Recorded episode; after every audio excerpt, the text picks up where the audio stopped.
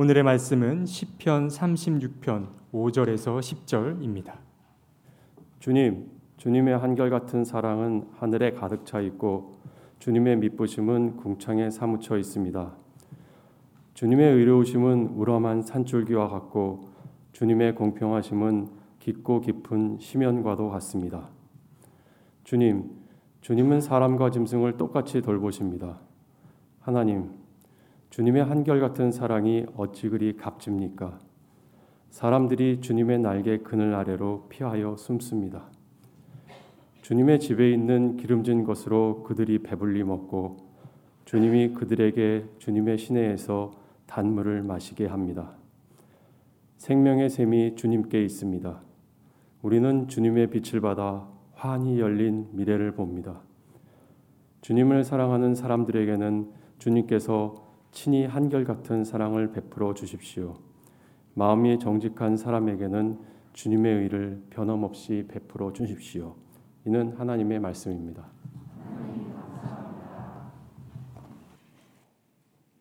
좋으신 주님께서 주시는 평화와 위로와 소망이 저와 여러분 위에 함께 하시기를 빕니다.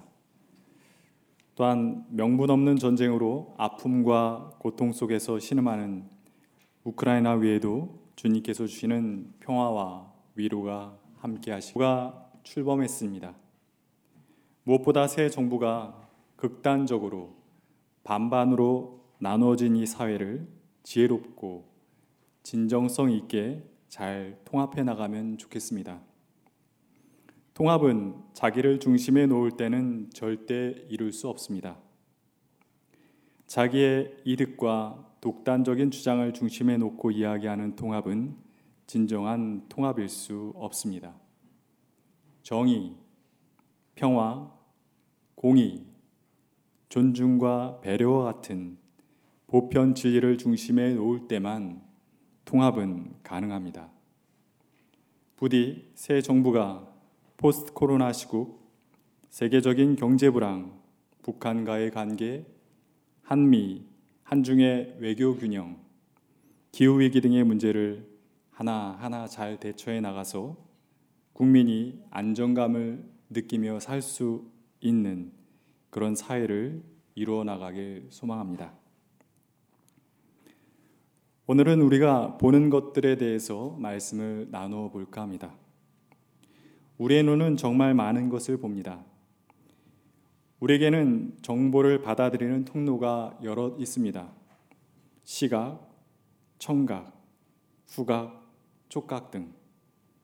이 중 시각, 눈을 통해 얻는 정보의 양이 약 90%라고 합니다.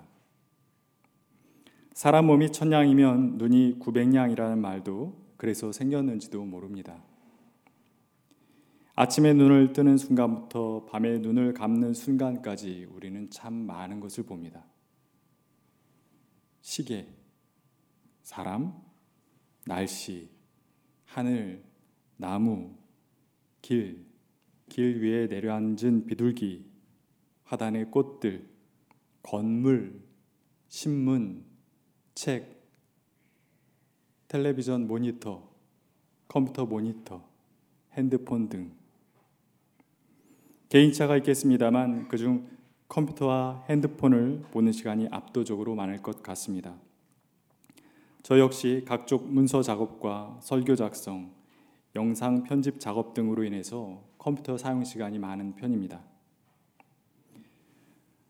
또 코로나 시국 이후 사람들은 넷플릭스와 같은 OTT 플랫폼을 통해 영화나 드라마를 많이 보고 있죠. 오징어 게임, 사랑의 불시착, 나의 아저씨, 빠친코 등등. 볼 것들이 홍수처럼 밀려들면서 우리의 눈은 그 어느 때보다 사실은 혹사당하고 있는 겁니다. 실제로 사람들의 시력이 코로나 이전보다 조금씩 떨어졌다고 합니다. 저는 요즘 컴퓨터로 작업을 하다가 하나의 작업을 끝내고 이어서 또 다른 작업을 하기 전에 잠시라도 눈을 감고 호흡을 가다듬는 시간을 갖고 있습니다. 생각을 새롭게 하기 위함이기도 하지만 눈을 쉬게 하기 위함이기도 합니다. 눈이 안 좋아지면서 깨달은 것 중 하나가 눈을 아껴 써야 한다는 것입니다. 이건 내가 꼭 보아야 할 것인가? 안 보아도 되는 것인가? 또 간혹 생각하곤 합니다. 나이덕 시인의 산문집을 읽다가 재미난 구절을 보았습니다. 저는 인터넷 포털 뉴스를 하루에도 몇 번씩이나 살펴보는데 나 선생님은 뉴스나 드라마를 별로 보지 않는다고 합니다. 그래서 사람들을 만나면 그 사람들끼리는 다 알고 있는 이야기인데 본인은 모르는 이야기가 많다고 합니다. 아예 텔레비전을 본인 손으로 안 켜고 지낸 지 10년이 넘었답니다. 대단하지요? 그런데 나 선생님은 매체에 대한 접근이 줄었다고 해서 본인이 비사회적이 되거나 세상에 무관심한 것은 아니라고 말했습니다.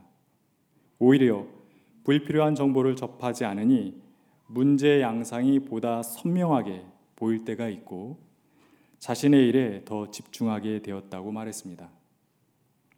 그 이야기를 읽다가 아, 나의 내면이 부실한 것은 별 영양가도 없는 것을 너무 많이 보고 들으면서 살기 때문이 아닌가 그런 생각도 들었습니다. 공석진 시인의 자연 담기라는 시의 한 대목을 읽어보겠습니다. 산에 사는 이는 산을 닮았다. 바다에 사는 이는 바다를 닮았다. 산을 닮아 포근하고 바다를 닮아 넉넉하다. 시를 여기까지 읽다가 에이 산에 사는 사람이라고 다 산을 닮고 바다에 사는 사람이라고 다 바다를 닮나? 라는 생각이 들었습니다. 그런데 그 다음 구절을 읽는 순간 맞다 맞아를 연발했는데요. 그 다음 구절은 이렇습니다. 도시에 사는 이는 도시를 닮아 창백하다. 예. 정말 맞는 말이죠. 도시에 살아도 산과 같고 바다 같은 이도 있겠지만 도시에 사는 이들 대부분은 아, 창백합니다. 창백한 콘크리트와 시멘트 그리고 생명력 없는 핸드폰과 모니터만 보고 사니 창백할 수밖에 없는 것이죠. 저도 창백합니까? 네. 선크림을 좀 발랐어요. 만약에 인생을 살면서 볼 수 있는 것의 양이 정해져 있다면 또 우리가 보는 것을 우리가 담게 되어 있다면 여러분들은 무엇을 보면서 살고 싶으십니까? 아니, 지금 여러분은 무엇을 보면서 살고 계십니까? 시편 36편 기자가 처한 상황은 좋지 않았습니다. 1절부터 4절까지를 보면 그의 주변에는 악한 사람이 있었습니다. 그 사람은 하나님을 두려워하지 않고 그의 눈빛은 지나치게 의기양양하고 자기의 잘못은 전혀 살피지 않고 잘못을 살피지 않으니 그 잘못을 고치지도 않습니다. 그의 입에서 나오는 말이라고는 사기와 속임수뿐이고 그는 늘 남 속일 궁리를 하고 고집스럽게 죄의 길을 걸어가며 한사코 악을 버리려고 하지 않습니다. 그리고 11절을 보면 시편 기자의 가까운 곳에 또 어떤 사람들이 있었냐면 오만하고 악한 무리도 있어서 그를 짓밟으려 하고 쫓아내려고 하고 있었습니다. 곧 그 사람 옆에는 아니 그 사람 눈앞에 있는 것이라고는 하나님을 두려워하지 않는 자, 악한 자, 오만한 자, 그리고 사기와 속임수와 폭력뿐인 것입니다. 내가 그런 상황 가운데 있다고 생각하면 생각하면 생각만 해도 숨이 막힐 지경입니다. 그런데 5절에서 9절의 말씀을 보면 그는 그가 처한 상황과 어울리지 않는 행동을 합니다. 그는 그 숨막히는 상황 속에서 주님의 한결같은 사랑을 찬양해요. 좀 생뚱맞기까지 한 그의 찬양에 다시 한번 귀를 기울여 보겠습니다. 5절과 6절을 읽어 보겠습니다. 주님, 주님의 한결같은 사랑은 하늘에 가득 차 있고 주님의 미쁘심은 궁창에 사무쳐 있습니다. 주님의 의로우심은 우람한 산줄기와 같고 주님의 공평하심은 깊고 깊은 심연과도 같습니다.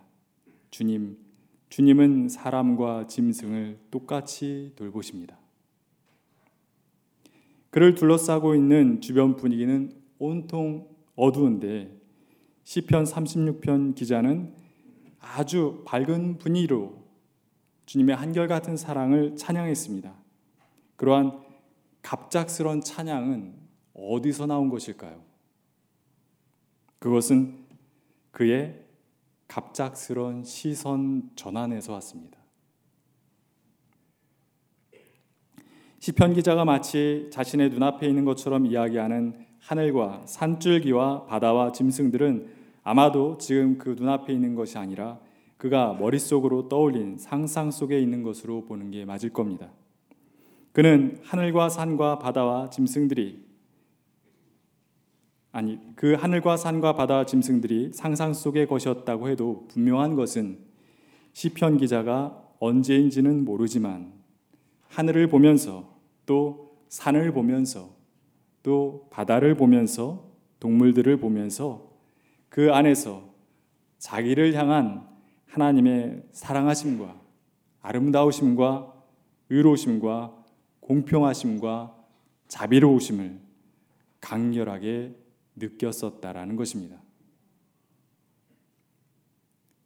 그는 자기 눈앞에 펼쳐진 문제 상황보다 더 큰 영역에서 이루어지고 있는 자신을 향한 주님의 사랑과 섭리를 보았기에 하나님을 찬양할 수 있게 되었던 것입니다. 그리고 7, 8절에서 시편 기자는 주님의 한결같은 사랑을 느꼈던 또 하나의 경험을 이야기하고 있습니다. 하나님, 주님의 한결같은 사랑이 어찌 그리 값집니까? 사람들이 주님의 날개 그늘 아래로 피하여 숨습니다. 주님의 집에 있는 기름진 것으로 그들이 배불리 먹고 주님이 그들에게 주님의 신에서 단물을 마시게 합니다. 시편 기자는 어려움을 만났을 때 주님의 날개 그늘 아래로 피해 숨었고 그곳에서 양식을 얻어서 먹고 마시며 기력을 회복했던 경험이 있는 것입니다. 그때 양식은 물질적인 양식이었을 수도 있고 정신적이고 영적인 양식이었을 수도 있습니다.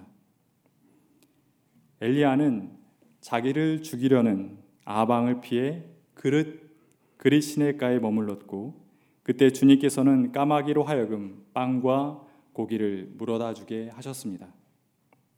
엘리야는 그 빵과 고기와 시냇물을 먹고 마시며 어려운 시간을 버틸 수 있었습니다.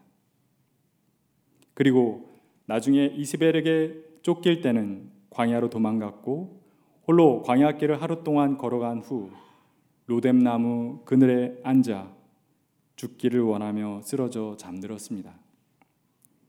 그때 하나님께서는 천사를 보내주셨고 천사는 엘리야에게 먹을 것과 마실 것을 가져다 주었습니다.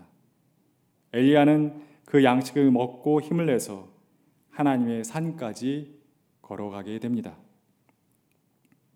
그런 체험은 하도 강렬하고 진한 경험이어서 엘리야는 어려운 일을 만날 때마다 그때 일을 회상에 쓸 것이며 그 회상은 엘리야로 하여금 새롭게 힘을 내게 도와주었을 것입니다. 시편 36편 기자는 자기 안에서 일어난 놀라운 변화를 구절 하반절에서 이 한 문장으로 표현했습니다. 우리는 주님의 빛을 받아 환히 열린 미래를 봅니다. 우리는 주님의 빛을 받아 환히 열린 미래를 봅니다. 어디서 많이 본 글귀 같지 않습니까? 이 구절은 우리 교회 주보 하단 귀퉁이에 적혀 있던 글귀이기도 합니다. 2008년부터 2016년까지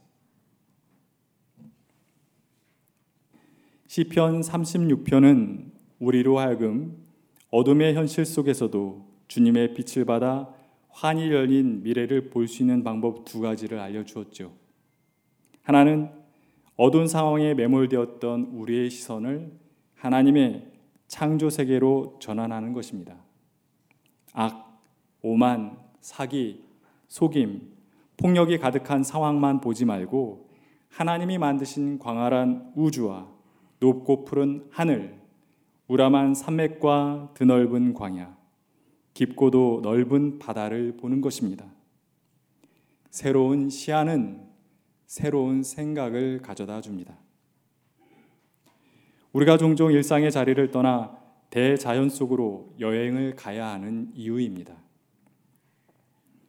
시편 36편이 우리에게 알려준 어둠의 현실 속에서도 주님의 빛을 받아 환히 열린 미래를 볼 수 있는 또 하나의 방법은 주님께서 우리를 구원해 주셨던 빛나던 지난 날을 돌아보는 것입니다. 시인 김수영은 거대한 뿌리라는 시에서 노주발보다도 더 쨍쨍거리는 추억이 있는 한 인간은 영원하고 사랑도 그러하다라고 노래했습니다. 그런데 아름다운 추억에 깊이 뿌리를 내린 인간과 사랑만 영원한 것이 아닙니다. 당연한 것이지만 우리를 향하신 주님의 사랑과 구원의 추억에 깊게 뿌리를 내린 우리의 믿음과 신앙 또한 영원한 것입니다. 우리에게 주어진 상황보다 더욱 중요한 것은 그 상황 속에서 우리가 무엇을 보느냐입니다. 상황이 우리의 삶을 결정짓는 것이 아니라 그 상황 가운데 우리가 본 것이 우리의 삶을 결정짓습니다. 눈앞에 제 아무리 어려운 상황이 펼쳐진다 하더라도 우리의 눈을 돌려 이 세상과 우주와 자연에 깃든 하나님의 사랑과 자비의 손길을 발견할 수 있다면 우리는 어둠 속에서도 빛을 잃지 않을 것입니다. 또한 지난날 곤고했던 시절에 주님께서 우리를 도우셔서 끝내 그 어려움을 딛고 일어설 수 있게 해주셨던 일을 기억한다면 우리는 그 기억을 디딤돌 삼아서 지금 눈앞에 펼쳐진 어려움도 뛰어넘어 새로운 세상을 내다볼 수 있을 것입니다. 그런데 어둠 속에서 주님의 빛을 받아 환히 열린 미래를 보는 방법이 하나 더 있습니다. 우크라이나 관련 뉴스를 보다가 가슴이 찡해지는 뉴스를 보았습니다. 우크라이나와 국경을 맞대고 있는 폴란드는 수백만 명의 우크라이나 난민을 받아 주었습니다. 난민들을 위해 인도적 지원을 지금도 아끼고 있지 않습니다. 급히 몸만 피해 국경을 걸어서 넘은 우크라이나 사람들을 위해 수많은 자원봉사자가 나섰습니다. 음식을 나눠주고 옷을 나눠주며 따뜻하게 환대해 주었습니다. 국경 근처에 있는 창고에는 폴란드 곳곳에서 사람들이 보내온 구호 물자가 넘치도록 쌓여 있었습니다. 제게 인상적인 장면은 이것이었습니다. 폴란드 사람들 수십 명이 차를 한 곳에 세워두고 국경을 넘어 들어온 우크라이나 사람들에게 표말을 들어 보였습니다. 그 표말에는 폴란드의 여러 도시 이름이 적혀 있었습니다. 우크라이나 사람들을 그곳까지 무료로 데려다 주려는 자원봉사자들이었습니다. 그런데 그 중에 한 아저씨가 종이 표말에 폴란드의 어, 한 도시 이름뿐 아니라 자동차, 그 옆에 그림, 그리고 그 옆에 사람 그림까지 그려놓고 숫자 6을 썼습니다. 그게 뭐냐고 물으니까 나는 이 도시까지 가길 원하는 사람을 찾고 있다. 내가 차를 태워줄 것이고 집도 제공할 것이고 여섯 명까지 가능하다는 얘기다.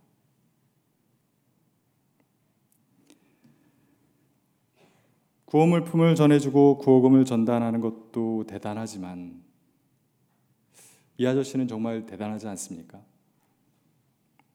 내가 직접 차를 몰고 가서 그들을 차에 태워와 내 집에서 함께 지내겠다. 그것도 말도 통하지 않는 사람들을 그것도 여섯 명씩이나.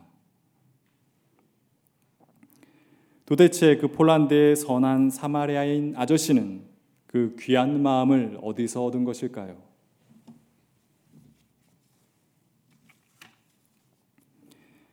어둠 속에서 주님의 빛을 받아 환히 열린 미래를 볼 수 있는 가장 확실한 방법은 엘리야의 까마귀와 천사 같은 존재가 내게 주님의 빛을 가져다 주기만을 무작정 기다리는 것이 아니라 어둠 속에 있는 이를 찾아가 그에게 내가 가진 작은 빛을 나누어 주어 그로 하여금 밝은 내일을 볼 수 있도록 해주는 것입니다. 이게 제일 확실한 방법이에요. 그때 어둠 속에서 환한 내일을 보게 되는 것은 그 사람 혼자만이 아닙니다.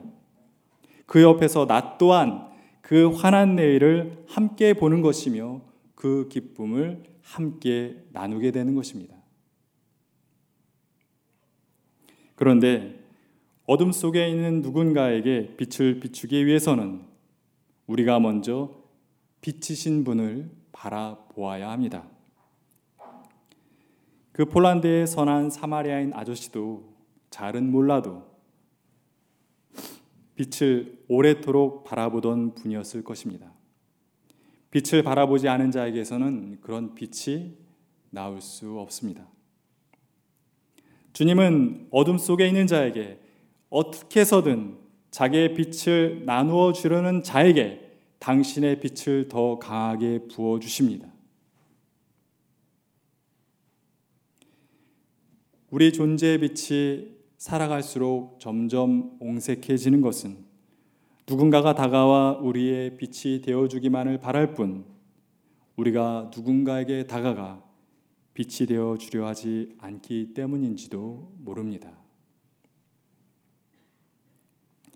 우리는 우리가 오랜 시간 바라보는 것을 담게 되어 있습니다. 곧 우리는 우리가 바라보는 것을 주변 사람들에게 보여주게 되어 있다라는 말입니다.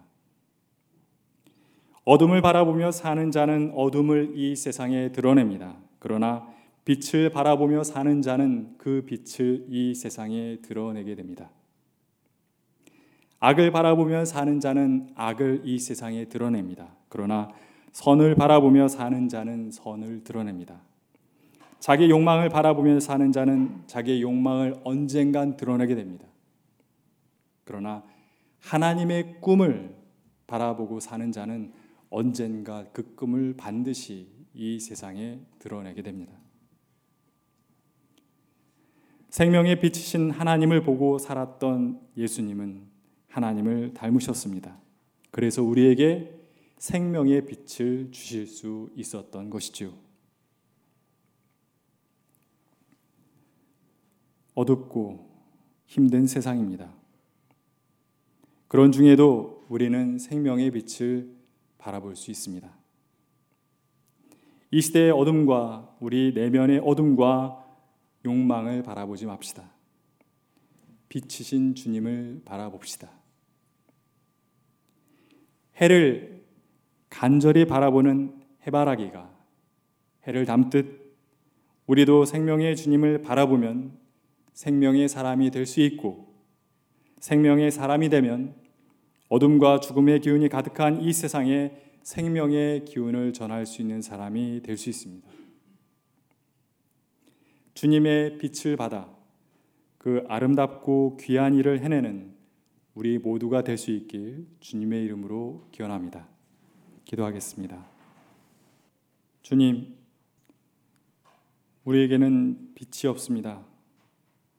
살아갈수록 참된 빛은 오직 주님에게만 있음을 절감합니다. 빛이신 주님, 주님을 바라보는 가운데 우리도 빛이 되게 하시며 주님께서 우리에게 주신 빛을 기꺼운 마음으로 이웃에게 전하며 살아가는 빛의 사람들이 다 되게 해 주십시오. 예수님의 이름으로 기도드립니다. 아멘.